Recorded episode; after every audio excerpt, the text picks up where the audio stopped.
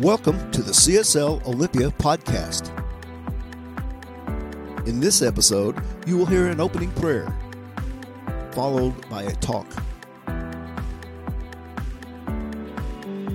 You can learn more about us at our website, cslolympia.org. Blessings.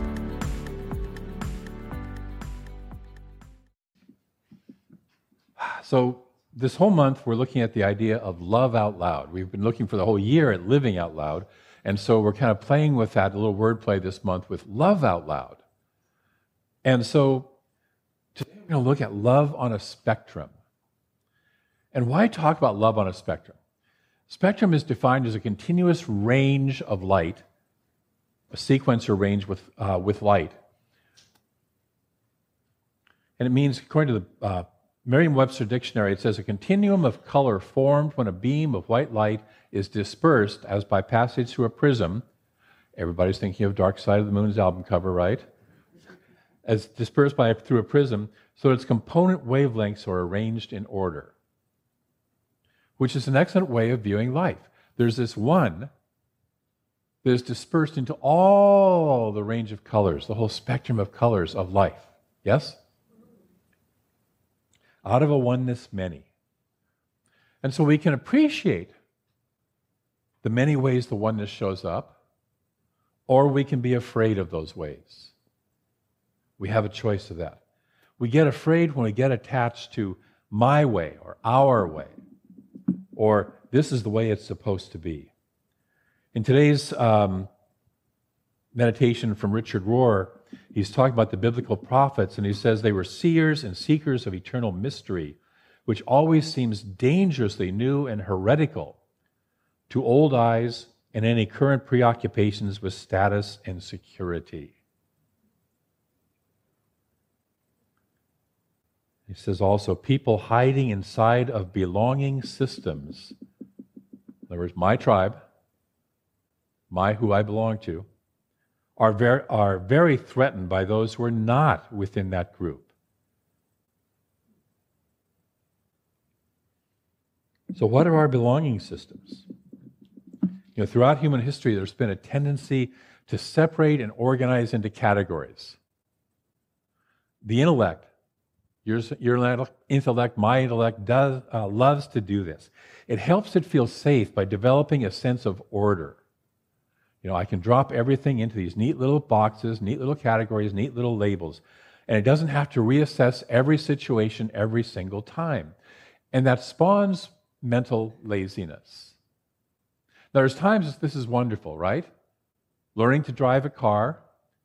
You don't want to have to sit and get into the car every single time and go, now, what do these dials mean? And what's this wheel for? And what are these levers and pedals and stuff? And what do those traffic lights mean? You don't want to have to reassess that every time, right? Okay, so it's a good, there's a, there's a healthy function of that. It's when we apply it across all of life, and especially to people, others, and ourselves, that we get into trouble. See, because people don't fall into neat little categories, do they? Do they? Okay, good.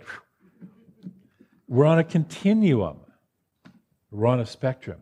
But as a species, we've been applied to come to apply this process to everything, which introduces the challenge then of cultural conditioning, or as Don Miguel Ruiz calls it, domestication, where a culture has decided what reality is, what right or wrong is, and perceives life through that filter, unaware that there is a filter, that it's just a filter that I'm perceiving life through. It's just reality. It's just how it is. It's the right way. And we can back this up with history and with traditions and with sacred scriptures and with authority figures or any of a myriad of sources. We can back up this, our, our cultural preferences. One of my favorite examples of this was the rejection back in the uh, 16th century of first the idea from uh, Joseph Copernicus that the earth actually revolved around the sun instead of vice versa. He developed what he called the heliocentric universe, saying that the sun was actually the center of the universe, not the earth. And then this guy named Galileo came along with his telescope and tried to prove it. and you know, demonstrated that you could actually watch this happening.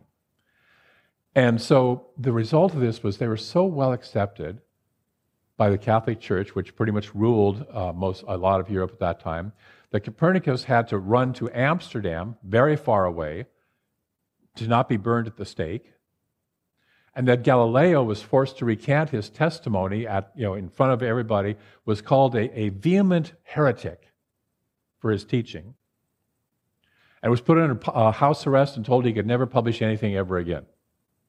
No more in the future. See, that's my way is the right way. It took 360 years back in 1992, which is in our lifetime, before the Catholic Church, before Pope John Paul II admitted that the church had erred. We had people on the moon by that time. I mean, strolling on the moon, playing golf on the moon. You know? Yet, even as recently as two years before that, in 1990, there was an argument that the church was justified in its censorship because of the ethical and social consequences of Galileo's work, calling the church rational and just in its actions. That's how rigid our cultural beliefs can be. What they were basically saying was to say that people can't handle the truth. People can't handle reality. And authority figures are therefore justified in keeping people ignorant so they don't get upset. Take a breath. Fortunately, that all happened back in the 16th century. It doesn't happen today. Mm, no. So, what does this have to do with love on a spectrum? So, let's start with love. We say God is love, right? God is love. Therefore, love is the capital R reality of life. If we believe that, that's our filter. I kind of like that filter. It seems to work. I'm sticking with it. You're not wrong if you don't believe it, by the way. But like all aspects of life, love's nature is to flow freely. And it's only we who place blockages in the way of that flow. We create the dams, we create the, the containers that hold it back. And we do this from our cultural conditioning.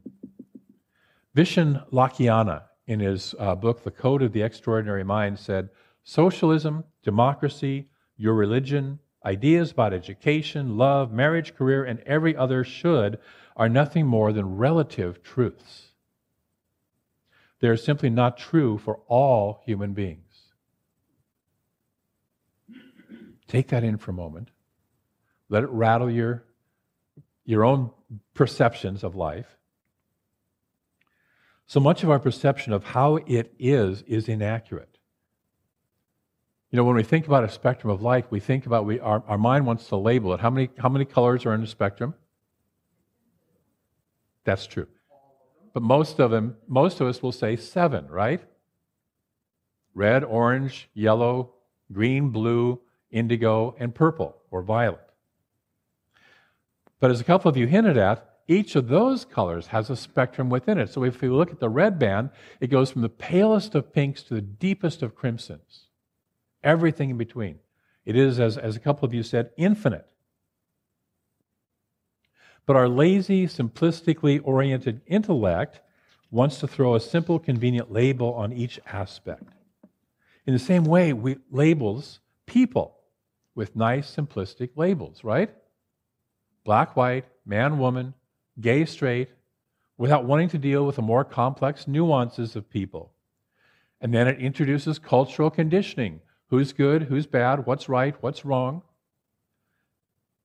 It asks, do they fit, do they, whoever they is, fit in my tribe, or are they part of a tribe that I don't feel comfortable with? And therefore I get scared and bring up my they're wrong consequence, consciousness. So, what we are currently seeing in the world is a challenging of old cultural conditioning brought about by greater exposure of ourselves to each other to more and more ways of believing, to realizing, as, as the song says, you know, there are people who consider Muhammad, Buddha, Jesus, or no God at all to be the way to live life. And we can do one of two things. We can either say, oh, wow, that's interesting. Let me learn more about that. That's called curiosity. Or we can say, they're wrong. They're going to hell, or whatever version of it we have in our belief system. What's happening is that the very nature of belief systems are being seen for what they are. Because we finally are realizing that not everybody views the world the same way we do, we're beginning to realize, oh, maybe we don't view the world the same as everybody else does. Isn't that tragic? Oh, I hate that. This can be just as socially challenging and uncomfortable as the realization that the earth revolved around the sun was 400 years ago. And the classical physics doesn't hold up at the micro level. Uh, the father of, of one of the fathers of modern quantum physics, Niels Bohr, said, if you're thinking about quantum physics and you're not feeling dizzy, you're not really understanding quantum physics. if you're looking at life right now and you're not feeling a little dizzy, you're not really understanding life right now. People who have been invisible or limited on the spectrum of life are calling out to be seen. And suddenly we have prepositions beyond him, her.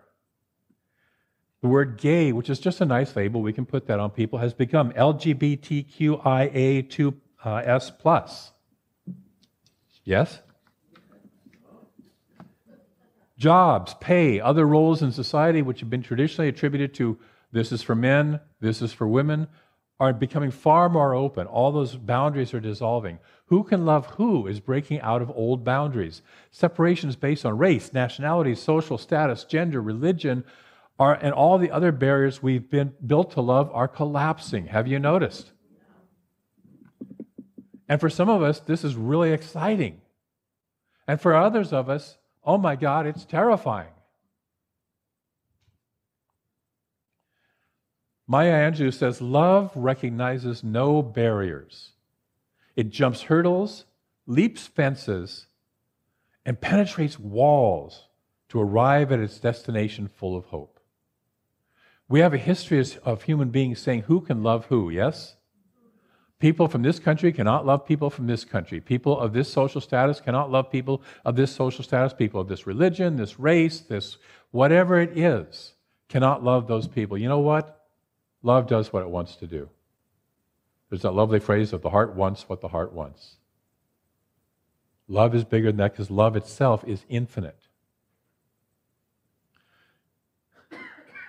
We get this filter in the US of thinking of this thing as a white American problem. But it's not just a white American problem. It runs through all the races, all the genders, all countries, all the tribes of humanity the Methodist Church and several other Protestant churches are going through a huge upheaval and split right now over the issue of gay rights in the church. Can they recognize homosexuality? Can they have uh, ministers uh, who are uh, openly gay or lesbian? Can they marry people of same sexes?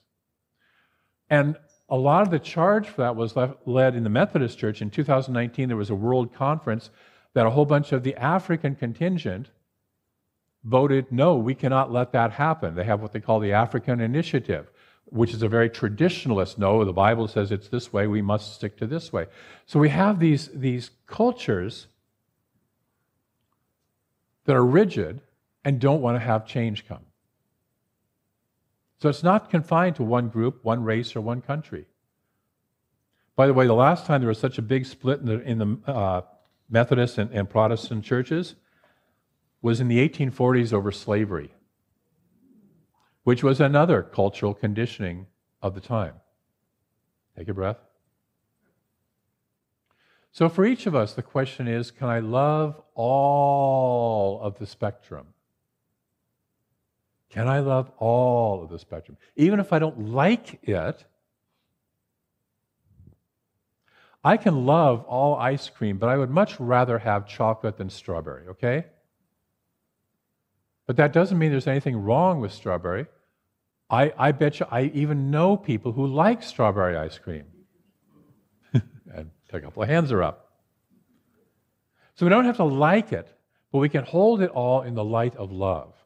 Thich Nhat Hanh defines real love as uh, true love is made of four elements loving kindness, compassion, joy, and equanimity. We can also ask Am I willing to go through the discomfort of having the limitations of my own cultural conditioning be questioned and perhaps shattered so I can see a greater view of reality? Am I willing to let go of the ways that I have thought the world should be? Because we have all been domesticated for millennia. And it's a difficult and uncomfortable process. But if we listen instead of our, to our intellects, if we listen to our hearts, if we listen with our hearts.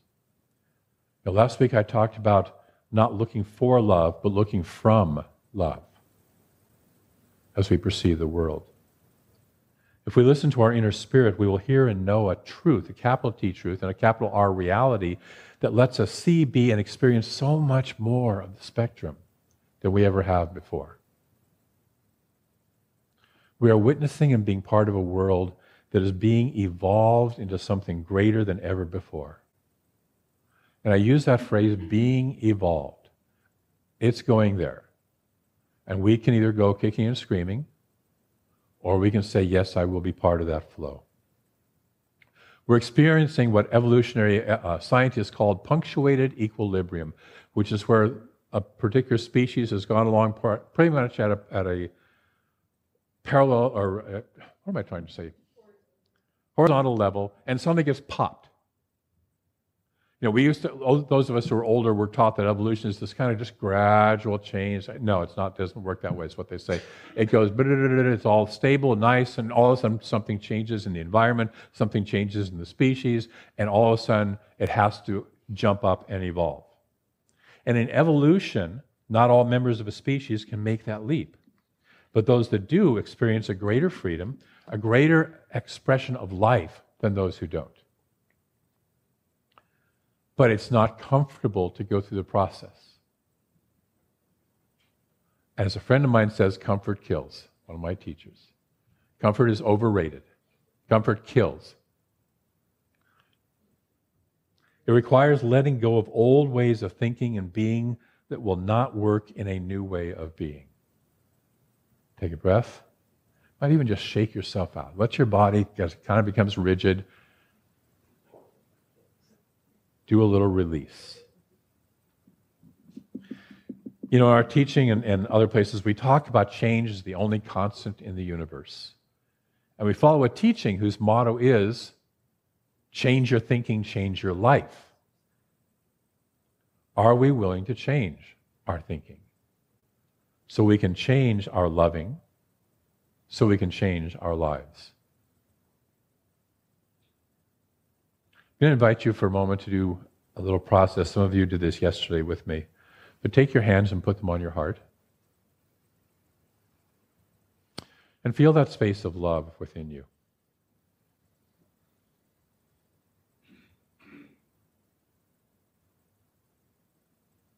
And let that love grow and expand. Let it fill your hands themselves. And then lift your hands outward. And let that love flow out from your heart to the world.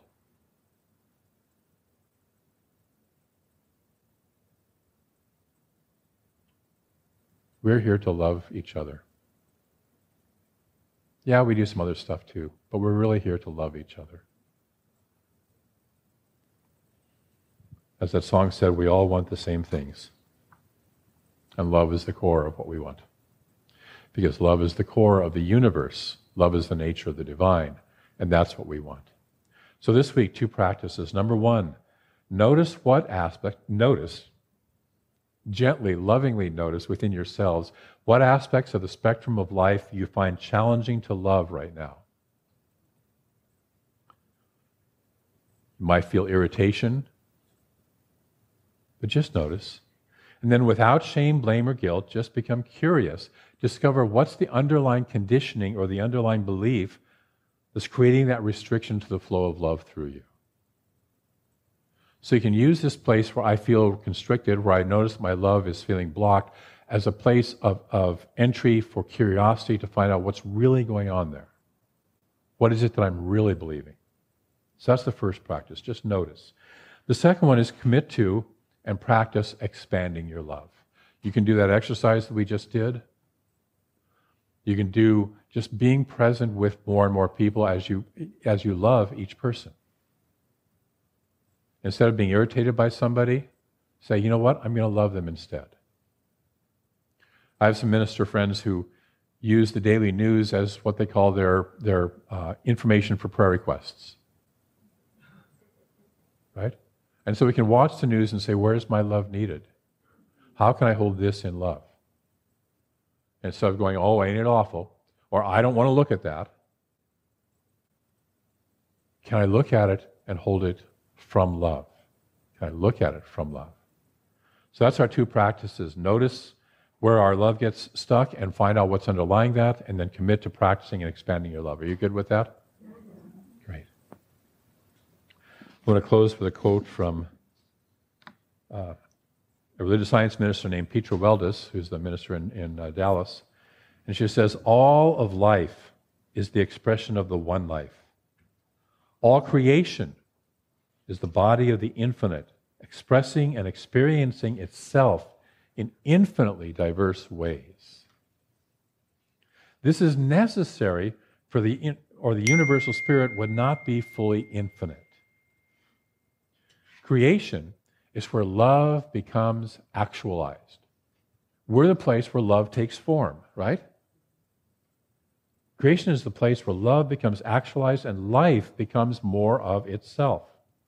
It needs you, me, and the whole universe to become all of the infinite ways it can be.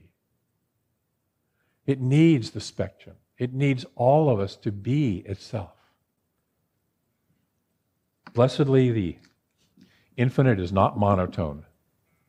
It's not just one little gray tone and that's all we get. It's a spectrum, and we all get to play with it.